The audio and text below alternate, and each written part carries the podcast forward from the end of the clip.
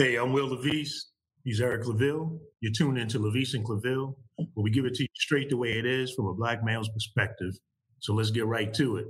Today's show, we're talking about black athletes, HBCUs, and March Madness of this NCAA. We're right now in the season now, the March Madness uh, basketball tournament, and unfortunately, uh, Norfolk State was in the was in the heat, was in the hunt, but got knocked out by um, you know the number one powerhouse, Absolutely. But it brings to bear the the issue of as you see all of these athletes, many of these predominantly white schools, and you see a lot of the athletes are predominantly black, and you get to wonder. You say, well, what if the black athletes started returning to the HBCUs? Would it be so unusual to see a school like Norfolk State, fine university, graduating, you know, quality students all the time? But what if it wasn't such an anomaly to say, oh, Norfolk State is a Cinderella, Cinderella team and Right. whether or not they're going to make it? Um, so I think it was uh, journalist Jemele Hill, I think a year or so ago, uh, wrote something about this. Other other journalists have been writing about this. Uh, Bill Rhoden, uh, William Rhoden has been writing about this, Mhm. this issue because there was a time when the best and brightest and most talented of our athletes in the black community went and came out of HBCU Absolutely. because there weren't any options or many options for them available to play at the uh, predominantly strong, better funded uh, white universities. And yet still, HBCUs were sending some of these, these athletes and continue to send these athletes to the highest levels of Absolutely. athletic competition. You got Jerry Rice, uh, Mississippi Valley State, H, uh, HBCU grad, Wal- Walter Payton. Walter Payton. Um, and, um, you know, you got uh, a, a young man right now, uh, North Carolina A&T, um, who's playing for the Chicago Bears, uh, Tarik. Um, what's Tarik's last name? Tarik. Man, we'll get his last name. I'm sorry, I'm not. I'm not remembering, but I mean, he. It, there's a lot of athletes right now that are in in the league. So when you see this March Madness and how much money is making for the universities, you begin to wonder. Well, what if the athletes started returning to the HBCUs? You know, Will, uh, that's Tarik Cohen. Right, Tarik Cohen. Phenom- Phenomenal athlete. But you know, you raise up a you raise a very important point because keep in mind it wasn't that long ago Right. black athletes were not allowed, or African Americans themselves were not allowed on uh, major campuses of state universities, which we know today and we call PWIs or predominantly white institutions, right? So, with that being the case, what we now see is that because of the money revenue that generates through those universities in bringing the best athletes to their universities in these major sports, this is what happens. Uh, some people, you know, of course, you've had schools like uh, in the north and the northeast, uh, like and, and in the Midwest, like Ohio State, who Right. black athletes. Of course, we know about Jesse Owens running for the Ohio State University. Jim Brown played a ball Syracuse. for Syracuse, right? So there've been been um, you know a few uh, trickled in there, and a lot of times, like you said, a lot of them are coming from the north or the Midwest. And then let's let's not forget about you know the uh, the great athletes that came out of San Francisco University, right? Right. Uh, Bill Russell, right? absolutely played basketball during that time period, and then went to the Celtics and won, you know, Mister Mister Championship. I think ten was it eleven or uh, titles in tw- thirteen years, twelve years. More than everybody else, still.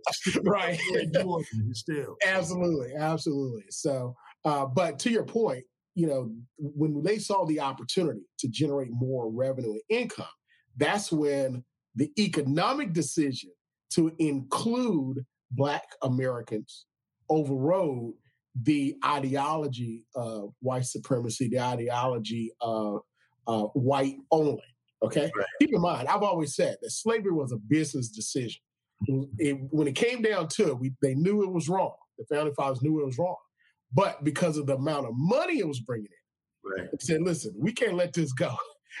you know, so they allowed the incorporation of slavery into our American fabric, and we're still suffering from that today. So when we talk about universities, I, I just want to bring this statistic up. You know, think about it. You know, Abilene Christian president estimates, and this was just quoted uh, on on the 20 uh, or just last just this week. Abilene Christian president estimates that the school's improbable NCAA men's basketball tournament victory netted them over one hundred million dollars. Hmm. Will will one hundred. Hmm. One hundred million dollars. Right in exposure, uh, marketing, uh, all of these things that they don't have to do. They don't have to spend media, but just the exposure and the name of this relatively small, um, absolutely, yeah, very Christian school, private yeah. Christian school, which on its enrollment numbers are, are no larger than some of the um, like slightly larger than what my my alma mater, Lincoln University, had about is around you know three thousand or so. Uh, uh, yeah. In that range, give or take between years 2000 and 3000 or so. I mean, that's where they're at. And North Carolina A&T is actually largest at, at 10,000. Yeah. So like you're saying, that kind of exposure is priceless, you know? It's immeasurable. It's immeasurable. And think about this, Will you know the uh, the amount of and just to kind of bring it home for you, uh, the amount of money that the NCAA tournament itself is is is poised to make this year is seven hundred million dollars, right? Mm. So, and this and there's a revenue sharing that goes back and forth. So that's why when you look at universities like University of Alabama, you know, uh, you know, who has in Alabama, most athletes on the team are African American. Uh, you look at these teams winning over and over again, but when you go on the campus of these universities, you know, you're like, where are the black people? Right. right? I mean, you see a few sprinkle here, a few uh, uh, by the student union, you know, gathered together here and so forth. Uh, but then when you go, of course, to the athletic unit or comp, I call it a compound uh, because of all of the amenities that they have. Right. You know, that's where you find all the black athletes or black students. So you look at percentages like the black athletes are 80 to 90% on, on the team. Uh, easily, then, but then when you go to the rest of the 60 body, 65. It's, it's totally flipped the other way when you look at the general student body. So the black athlete is overrepresented, you know, Absolutely. in the athletic department compared to the to the percentage of the university. And it's also interesting you mentioned slavery because when you talk about NCAA and the system and the way that it's set up, it's the system that's still with us that most resembles the indentured servant or slave system because you have the the the workers, the primary workers, which are the athletes playing on the on the field of play, producing the content, producing the product, right? Yeah. Not getting paid. So you have exactly, you don't have to pay them. They're producing your product. And then you get to put pay everyone around them and all of the systems around them gets paid hand over fist. Yeah. Over, over and over and over again in multiples. But the main core worker, right, is is not paid. So and and, and, and when will when people make the argument say, well, they're getting a free education. Let's keep in mind most of these eh, athletes qualify for, for Pell Grant, and you know a lot of these are state institutions. So if they go in state, more than likely they'll be able to handle that cost uh, mm-hmm. through Pell Grant eligibility and uh, just small student loans at that. Uh, but you know, the, the other part of this big big issue is that the amount of work that's given, and it's not indentured servitude, it actually models slavery because you're not getting paid, right? So let's let's let's now not let's not confuse. Let's, let's not sugar let's not sugarcoat it. Let's not sugarcoat this It's, it's modeled off of the, the plantation system. You know, look, I remember Brian Bosworth, you know, uh, the star linebacker from uh, Oklahoma, when he wore his NCAA T-shirt and what it stood for. Right, he talked about communism and and the like. You know, not having freedom to do certain things, and that's very true. Uh, when you couple those two I- ideas together, that's exactly what the NCAA is. And right now, they're under threat because you have these power five, these power conferences that can actually form their own conference and make money themselves. I mean, look, you've got the ACC channel, you got the SEC network. I mean, you can sit down in front of that network all day and look at a different story about great athletes that came out of SEC and right. not even flip to anything that NCAA is doing as relates to that and on, on that level. But and, and, you know, oh, go ahead. No, I was going to say But the value of bringing our a resurgence of coming back to HBCUs and our athletes coming back to the communities that actually help them to get to that level would be monumental to our institution. But I want to talk about our institutions taking advantage and capitalizing on this and working itself through capacity. But go ahead. Yeah, because we because you you raise a you know an excellent point there when you talk about these conferences have the ability to all actually go off and do their own thing. Yeah. And that's very much the difference that we see like in this era that we're in with the internet, the ability to be seen as an athlete uh, through YouTube, through Absolutely. all other channels, all these other means. I mean, I remember I grew up playing ball uh, growing up in New York City. I mean, we all who came up in the hood were either looking at playing ball or music, those kinds of limited um, professions. But ball was definitely something that helped me to get into college. I was by no means a top recruit, five star, any of that. But in that era, we didn't. Don't be modest. Don't be modest, Will. Well, you know, I'll get played. You know, I, I went to the only to the only four year school that recruited me. I got recruited by a bunch of JUCOs, junior colleges, but I went to the only four year school that recruited me, and I probably should have went to the junior colleges because if I understood the system clearly, that was a definitely a viable way because a lot of athletes had gone that way. Absolutely. But the thing I'm trying to point out is that in that era, you didn't have YouTube where you can put your your video up and people can be able to see you or know you or whether you can play without having to come and see you. In my era, coming up in a you know in the 80s like that, you had to go and travel and see the the player, or you had to go by what people were saying, and so you had this sort of limited channel. We're now in an era where almost no matter where you play, if you got a game, the league is going. The league is going to find you. If you got game, you want to be found. You got. You don't even have to go to the college route in order to get to the pros. We got LaMelo Ball right now, who's playing in the NBA. His father, as much as people may not like his father and his uh, being boisterous and all of this, his father understood some yeah. things about the game and said that this is not the only route to go to the NCAA Division One, so forth. But there are other routes to where you. He took his son overseas to play. That's right. He took his son overseas to play, and now his son is now in the NBA, and now is a Rookie of the Year candidate. Balling out, balling out, because he had game. So that same son could have gone to an HBCU and balled out, and he would have been seen. So we're in an era now where, and again, the, the attention is coming on to HBCUs, people recognizing the quality of these institutions in terms of an education. If you now bring that into the athletics, we already stated that guys have been coming out of HBCUs and doing phenomenal for generations. That's nothing new. So as an athlete, you know you're still going to be seen, and you can go to an institution that may be more uh, comfortable for you in terms of your culture and see you more as a full person, come out and actually get a degree, still be seen, still can go to the league and, and do your, you know, fulfill your career as an NBA player, NFL player, or whatever. It's a much more viable option because all of these other channels, like you said, it's a different era. People are going to see you anyway. You're going to be seen anyway. Well, you bring up again a lot of great points. I want to go back to uh, LaMelo Ball and his father, right? Mm-hmm. You know, like you said, you know, for about a couple of years, he was everywhere. ESPN, you know, uh, every news clip that came out, he was on there talking trash, talking head, what we do on the court, right? Join, join being a marketer. He was being a marketer. Exactly, exactly. T. Barnum, he's being well, a marketer. As a matter of fact, I enjoyed him because it brought memories back of how we used to go after each other on the school bus, just talking smack. Yep, the cousins, trash talking, exactly. Yeah, yeah, that was it. You know, very, very harmless, just good, good fun, right? But he used that, like you said, to market. He was he was a brilliant business marketer.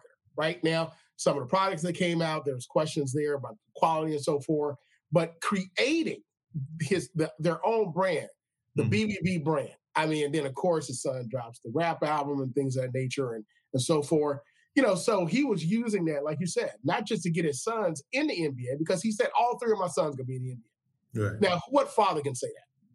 right? And then have, you have, right now you have LeBron who's going to uh, really push the the the, the father son narrative with the opportunity for his he to be in the NBA and play with his son right. on the same court. You know, which is amazing. We saw that in baseball, of course, with the Griffins. You know, uh, Ken Griffin. Right, right, right, right. You know, but how many people can say that, right? So they're they're pushing the narrative. And again, when we talk about HBCUs, I want to go back to capacity to handle this. Now, people say, "Oh, well, what about capacity?" But you just simply destroyed that fallacy, right? I mean, first of all, what HBCUs have been doing with our great athletes, I mean, every day we see it, right? And then our also our past athletes who came from HBCUs who are Hall of Famers. We That's talked about right. it in football, right? In basketball, it's the exact same thing, these major sports. So, you know, these are opportunities where we can push the narrative, right? We can push the narrative, we can push uh, the and then drive our own narrative, push it, drive it, and capitalize on it. Now, the capacity to do it is the ability for a few institutions to understand, hey, let's do this, let's do it the right way, and be that model, right? right. So I think this is an also a great opportunity for athletes and former athletes to help to develop. And I'll I'll give the example of Deion Sanders. You exactly. know, right now, everybody, every major, well, you know, I'm not gonna say every major, but you have ex NFL players that are trying to duplicate what Deion Sanders is doing. You know, they're applying for head coaching jobs just because they play the NBA. I mean, and this is a guy that went across the street. His school, you know, Florida State University, well, across absolutely. the street for FAMU. Yeah. So he wasn't. He, he was on FAMU's campus a whole lot. We know we know that for sure. But you're, you're, absolutely, you're absolutely right because all of all of us, whether you went to an HBCU or not, you're touched by an, somebody in your family, somebody in your community, which touch. So it's an institution that you still have a responsibility to. And Deion is showing that. It's, let me bring my skill set back to bear into an institution that could really benefit from the skills that I have. You know, the the you know, the other thing that you know that that that really hit me about this when you talk about like the different era and you talk about capacity.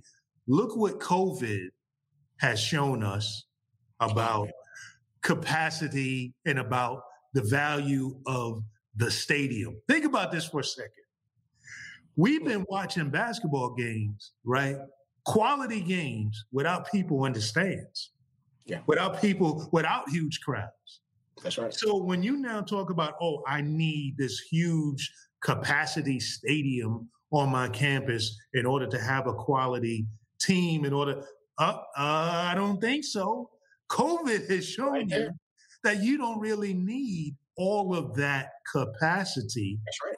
in the stadium. You, right. There's other multiple ways to do it through screens, through all kinds of other creative ways to recreate that kind of atmosphere. And for a lot of these guys that come out of the AAU system, where they're used to playing in these tournaments, and it's basically their family members there and so forth, and they don't need all these huge stadiums. Once you're on the court, half of that ambiance kind of even goes away for you.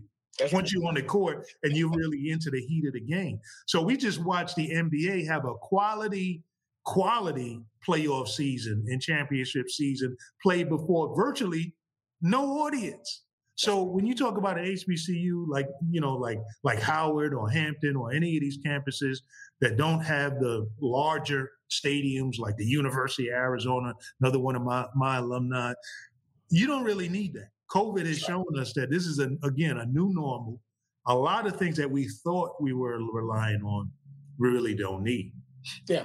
As a matter of fact, I want I want to bring this point up that I want to go back to the discussion about athletes. Now, mm-hmm. I want you to understand that currently in the NBA, there are only two HBCU alumni playing in the NBA right now. Mm-hmm. One is Kyle O'Quinn from Norfolk State University, uh, where I'm currently uh, a professor and also director. And then also Robert Covington from Tennessee State University, mm-hmm. which of mm-hmm. course is the uh, university where Oprah Winfrey is, I guess, the most famous alumni. Yes, Oprah Winfrey is HBCU graduate right. for all our audience to, to, to hear. But keep in mind that a lot of African HBCU athletes prior to the NBA ABA merger mm-hmm. didn't get mm-hmm. a lot of attention from the NBA. Right. So they went to the ABA, you know, to showcase a lot of their talent. But I also want to give a list of of current and past NBA greats that came from HBCUs. Who can forget about Anthony Mason, the enforcer for the Knicks? That's right. right. Tennessee State, right? Who who forget about Charles Oakley, the other enforcer for the Knicks? Virginia, Virginia Union.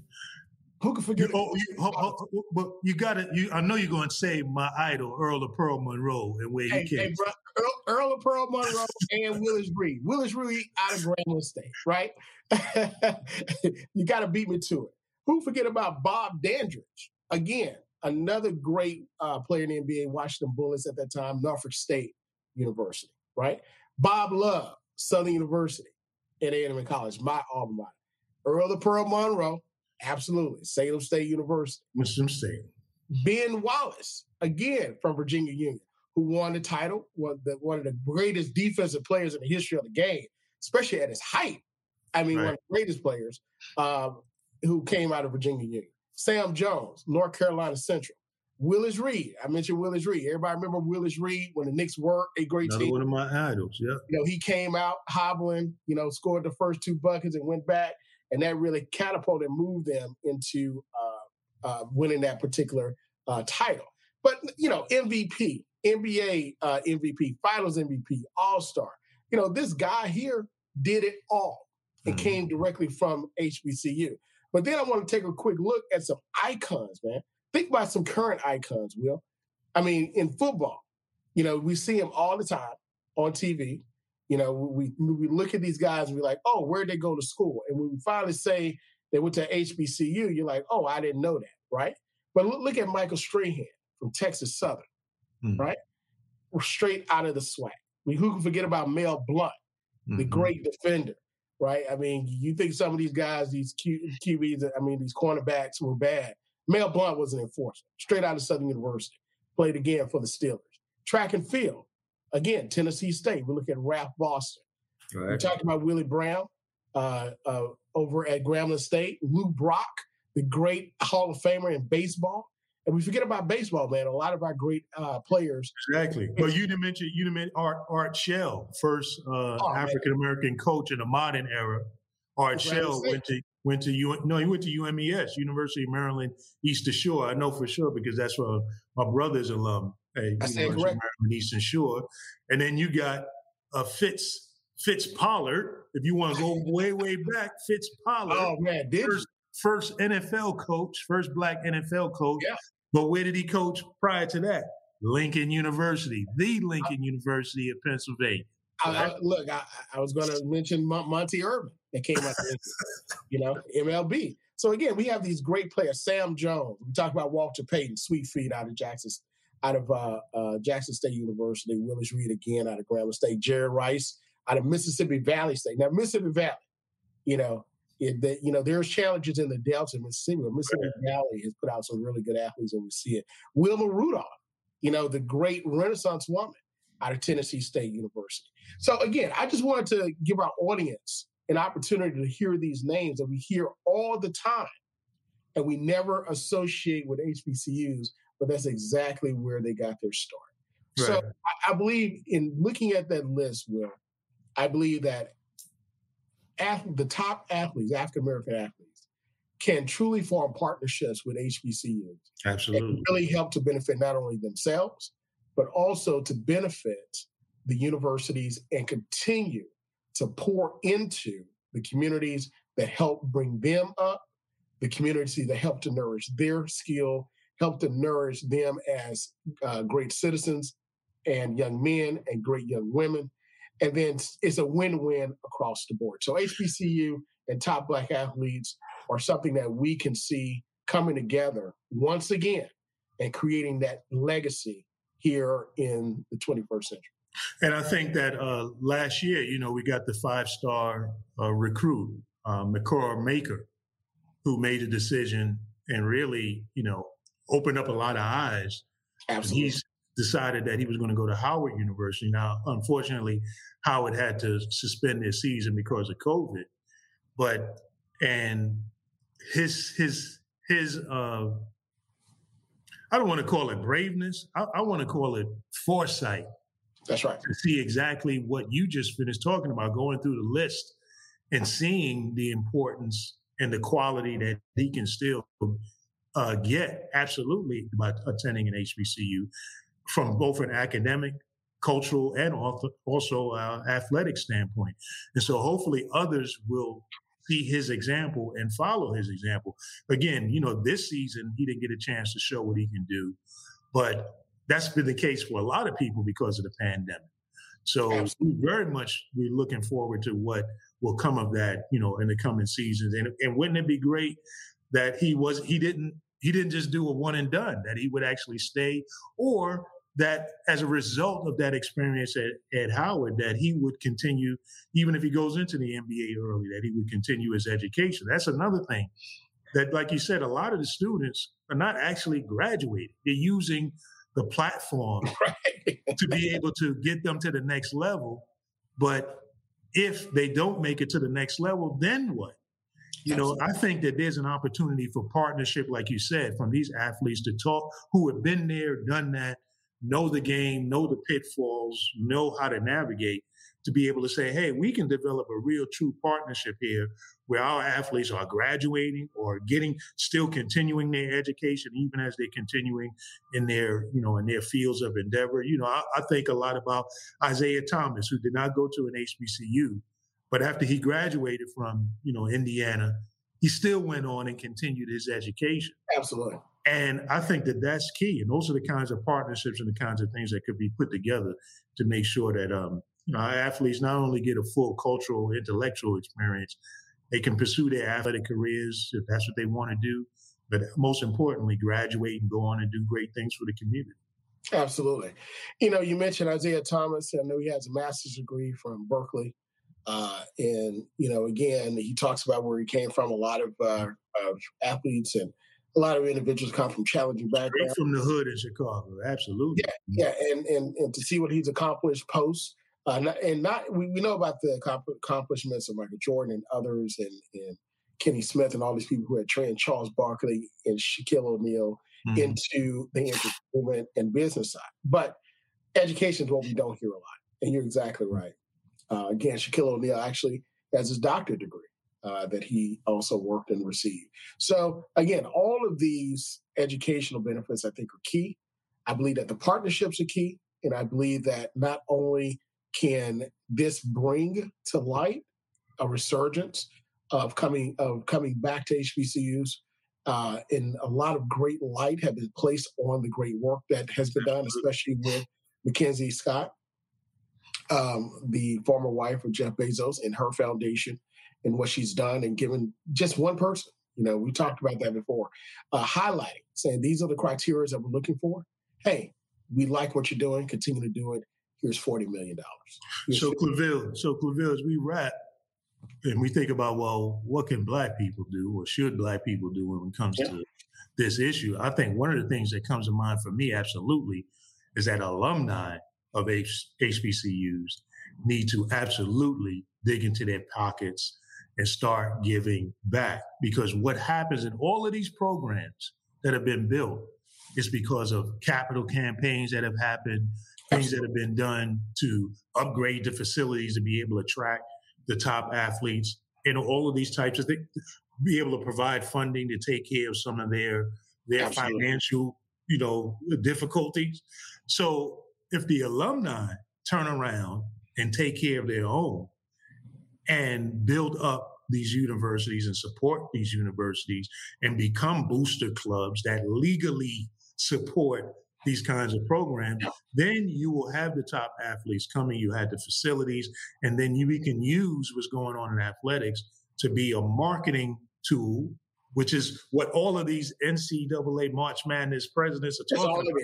How much marketing and exposure and how the enrollment increases because of the exposure.